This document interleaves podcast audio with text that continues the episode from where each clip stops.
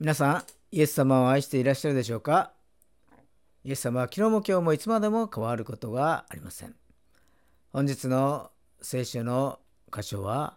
ルカの福音書8章22節から26節まででございます。お読みいたします。ある日のことであった。イエスは弟子たちと一緒に船に乗り、湖の向こう岸へ渡ろうと言われたので弟子たちは船を出した。船で渡っている間にイエスは眠り始められた。ところが突風が湖に吹き下ろしてきたので彼らは水をかぶって危険になった。そこで弟子たちは近寄ってイエスを起こし「先生先生私たちは死んでしまいます」と言った。イエスは起き上がり風と荒波を叱りつけられた。すると静まり、凪になった。イエスは彼らに対して、あなた方の信仰はどこにあるのですか？と言われた。弟子たちは驚き、恐れて互いに言った。お命じになると風や水までが従うとは、一体この方はどういう方なのだろうか？こうして彼らは船でガリラヤの反対側にあるゲラサ人の地に着いた。それではお祈りをいたします。愛する天皇お父様、皆をあがめ感謝いたします。あなたはいつも平安を注いでくださいますから、ありがとうございます。この混沌とした時代の中にあっても、この道に進め、この道に歩めと声をかけてくださいますからありがとうございます。私たちが暗い時代の中に歩むことがあっても、あなたの御言葉は私の足の灯火、私の道の光ですと語ってくださり、導いてくださいますから、ありがとうございます。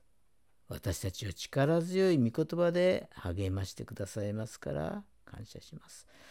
私たちの信仰がもっと強くなりますように導いてください。日々の暮らしの中でいつも神様と神様を意識することができますようにどうぞ助けてください。この時代の中にあって苦しみの中にある人、苦難の中にある人を覚えます。どうぞ主ようその一人一人に神様が働いてくださり、共にあってくださり、慰めてくださり、力づけてくださいますようにお願いいたします。この祈りを主イエス・キリストの皆を通して見舞いにお捧げいたします。アーメン。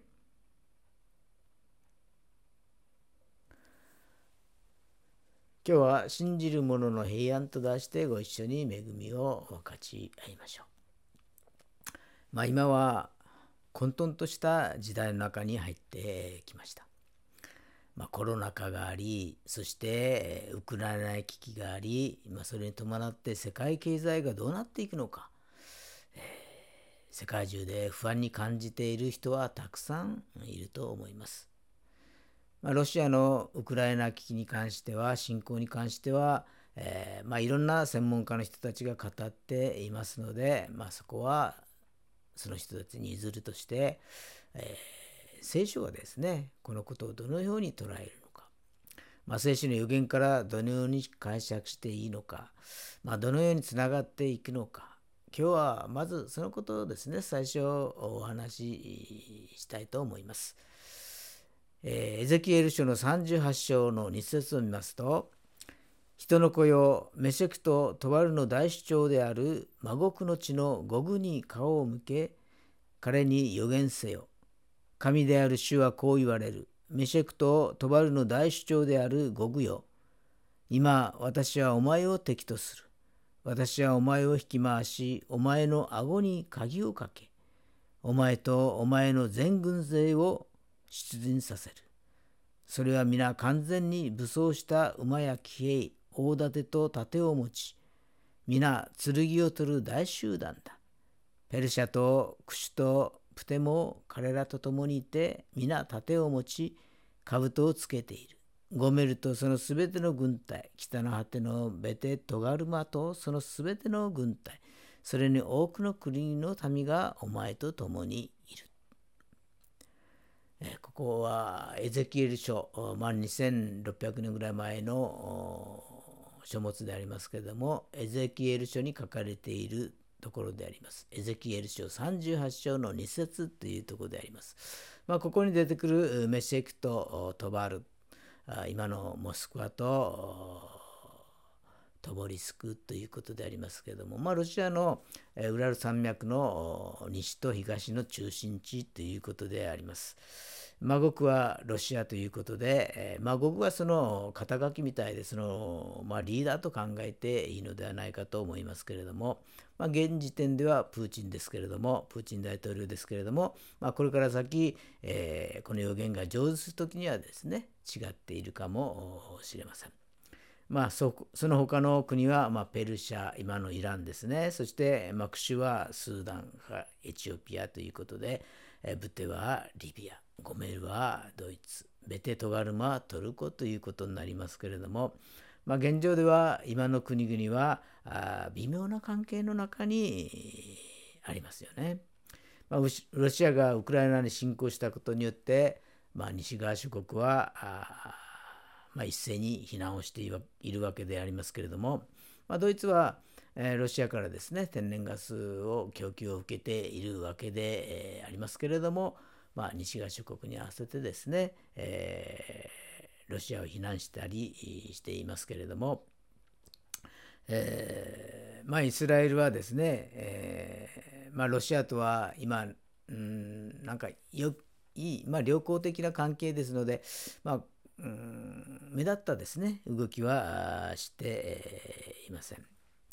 まあ、そしてまたトルコもですね、まあ、トルコもちょっと不思議な不思議な国というか、まあ、NATO には加盟してるんですけれども、まあ、ある時はですね、ロシアの兵器を購入したりして、まあ、NATO 諸国、西側諸国からですね、批判を受けたりしていますけれども、今はですね、ちょっと海峡を制限をかけたりして、ちょっと圧力を加えたりしているところであります。まあ、そして、ロシアとトルコとイラン、この三国はなぜかですねシリア内戦のこの処理のことでですね、えー、首脳が会って話をしているわけであります。まあこんな微妙なそれぞれの国のそれぞれの事情があってですね微妙な関係にあるんですけれども、まあ、エゼキエル書の予言ではですね、まあ、2600年ぐらい前の書物でありますけれども、えー、ロシアとその連合国がですねイスラエルに侵攻してきますけれども大きな地震が起こって、侵入した国は滅び去るとこう予言されているのであります。えー、まあだから今のですね、えー、ロシアのウクライナ侵攻はこれはあのエゼキエル戦争ではないということであります。エゼキエル書38章の8節を見ますと多くの日が過ぎてお前は徴収され多くの年月の後お前は一つの国に侵入する。そこは剣から立ち直り多くの国々の民の中から久しく廃墟であったイスラエルの山々に集められた者たちの国である。その民は国々の民の中から導き出され皆安らかに住んでいると書かれてあります。エゼキエル書38章の8節でありますね。だからロシアが連合国をつく引き連れてですねどこに侵入して侵攻してくるかと言ったら、まあ、イスラエルに攻め入るとここで予言されているのであります。そして19章38章の19節を見ますとですね私は妬みをもって激しい怒りの日をもって告げるその日には必ずイスラエルの地に大きな地震が起こる海の魚、魚、空の鳥、野の獣、地面を這うすべてのもの、地上のすべての人間は私の前で震え上がり、山々は覆り、崖は落ち、すべての城壁は地に倒れる。私は剣を呼び寄せて、私のすべての山々で五具を攻めさせる。神である主の言葉、剣による同士討ちが起こる。私は疫病と流血で彼に罰を下し彼と彼の部隊と彼と共にいる多くの国々の民の上に豪雨、ひょう、火、硫黄を降らせる。私は私が大いなるものであることを私が聖であることを示し多くの国々の見ている前で私を知らせる。その時彼らは私が主であることを知ると。このようにゼキエル書38章の19節に書かれてあります。まあ、ここで大きな地震が起こり、まあ、いろんな事象によって壊滅すると書かれているのであります。そして、えー、その様子がですね、多くの国々が見るのだと予言されているのであります。えー、今はインターネットの時代であります。インターネットの普及が進んでいます。だからそれが可能なことであります。地球の裏側にある出来事もですね、瞬時のうちに、えー、見ることができるということであります。えでは何のためにですねロシアがイスラエルを攻めるのかということでありますけれどもエゼキエル書38章の12節にはこのように書かれてあります。それは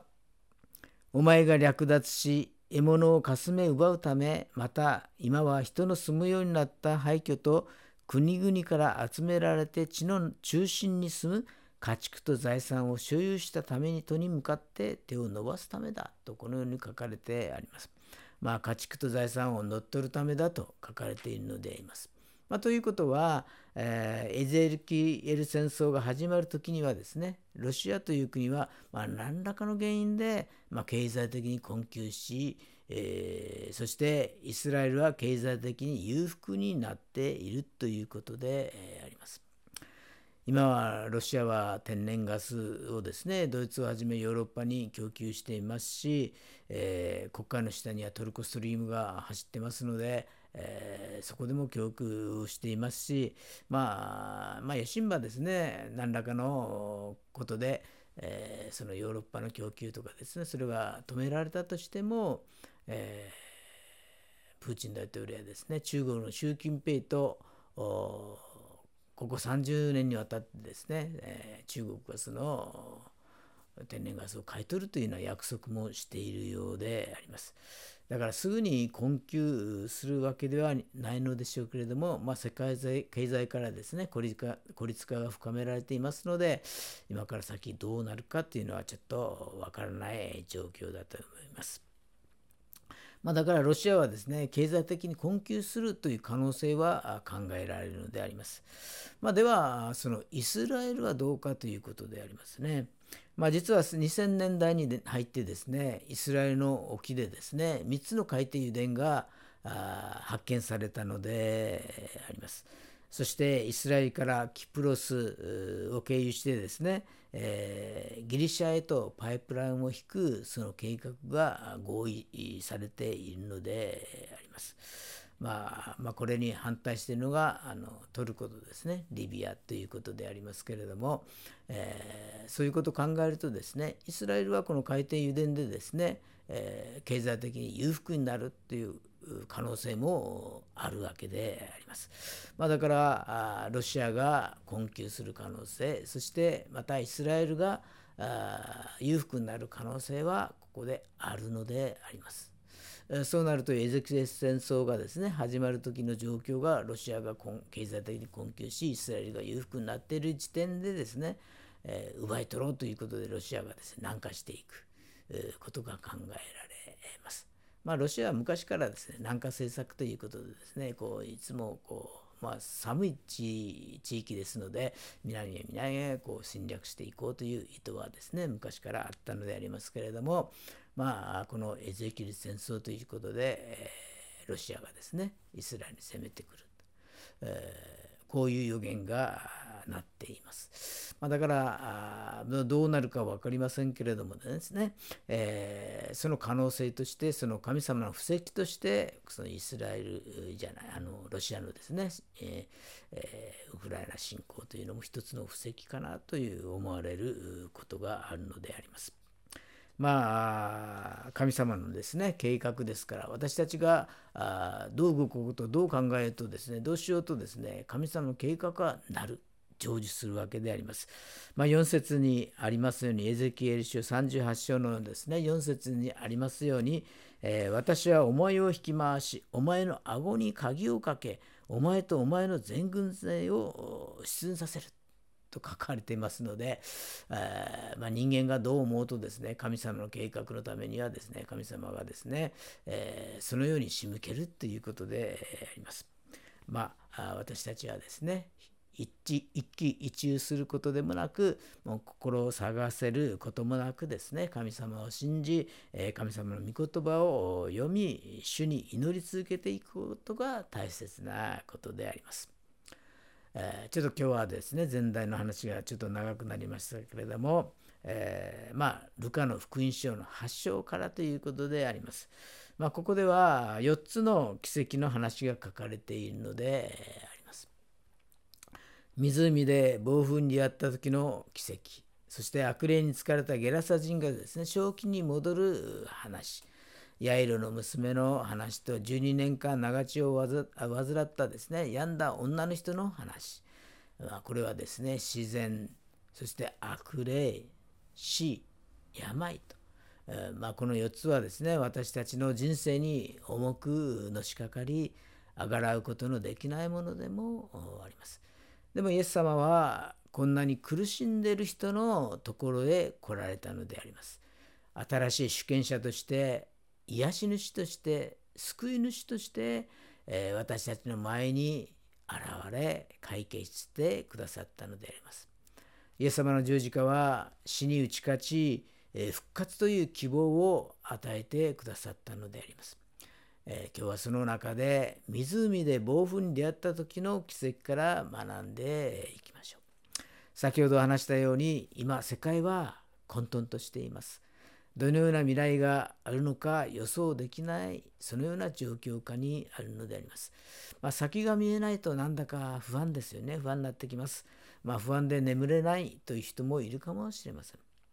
今日の本文ではイエス様は嵐の中でもぐっすりと眠っておられました。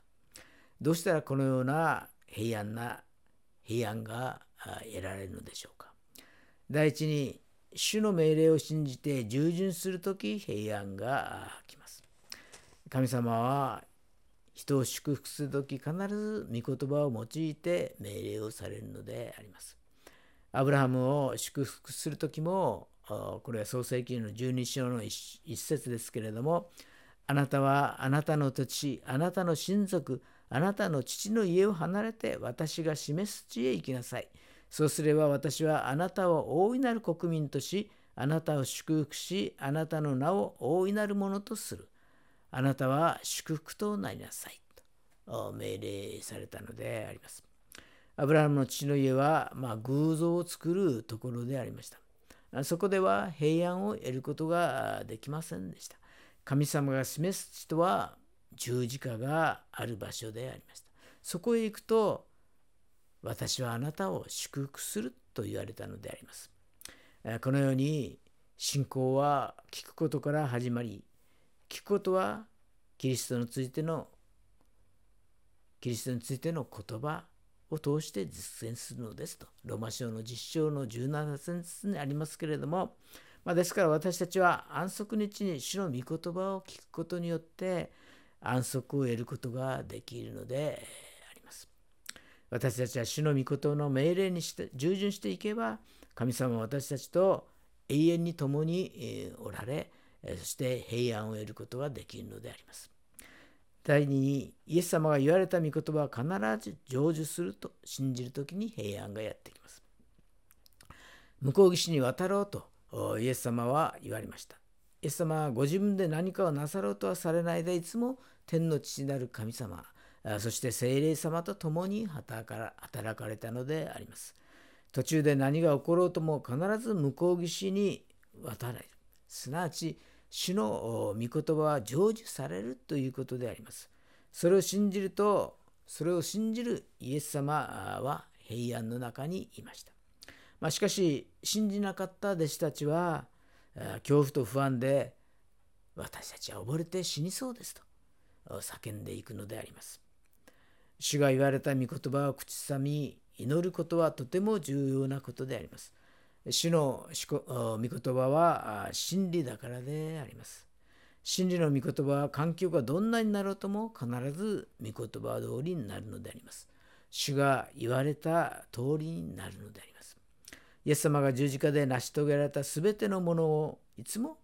それを握って祈っていきましょう。環境がどんなに悲惨でも罪の許し、病の癒し、アブラハムの祝福、永遠の命は十字架から流れてくるものであります。第3に人生の船を主に委ねると平安になるのであります。人生の船の船長はイエス様であります。突風のため船が沈むそうになった時眠っておられたイエス様は起き上がって風と荒波を叱りつ叱りつけられました。すると風も波も収まり凪になりました。イエス様が船の責任者であります。第一ペテルの5章の7節を見ますと、あなた方の思い煩いを一切神に委ねなさい。神があなた方のことを心配してくださるからですと書かれてあります。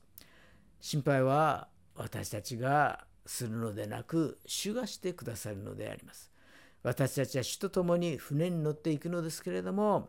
突風は避けられません。必ずやってくるものでもあります。急に突風が起こっても私たちが主に委ねて祈ればその問題は凪になるのであります。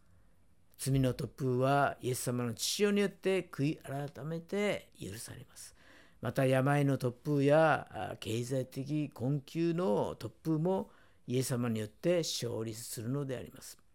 死の突風もステパノがイエス様に出会って私たちと一緒に船に乗って行かれるイエス様に、えー、私たちが身を委ねていく時に、えー、イエス様が天から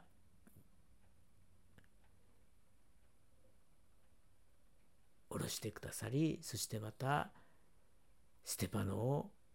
見ていたようにですね。そしてまたステパノが天を見上げてイエス様を見ておられたようにですね。イエス様は立ち上がって私たちを見ておられるのであります。イエス様をですね見上げて行った時にステパノは眠りにつくように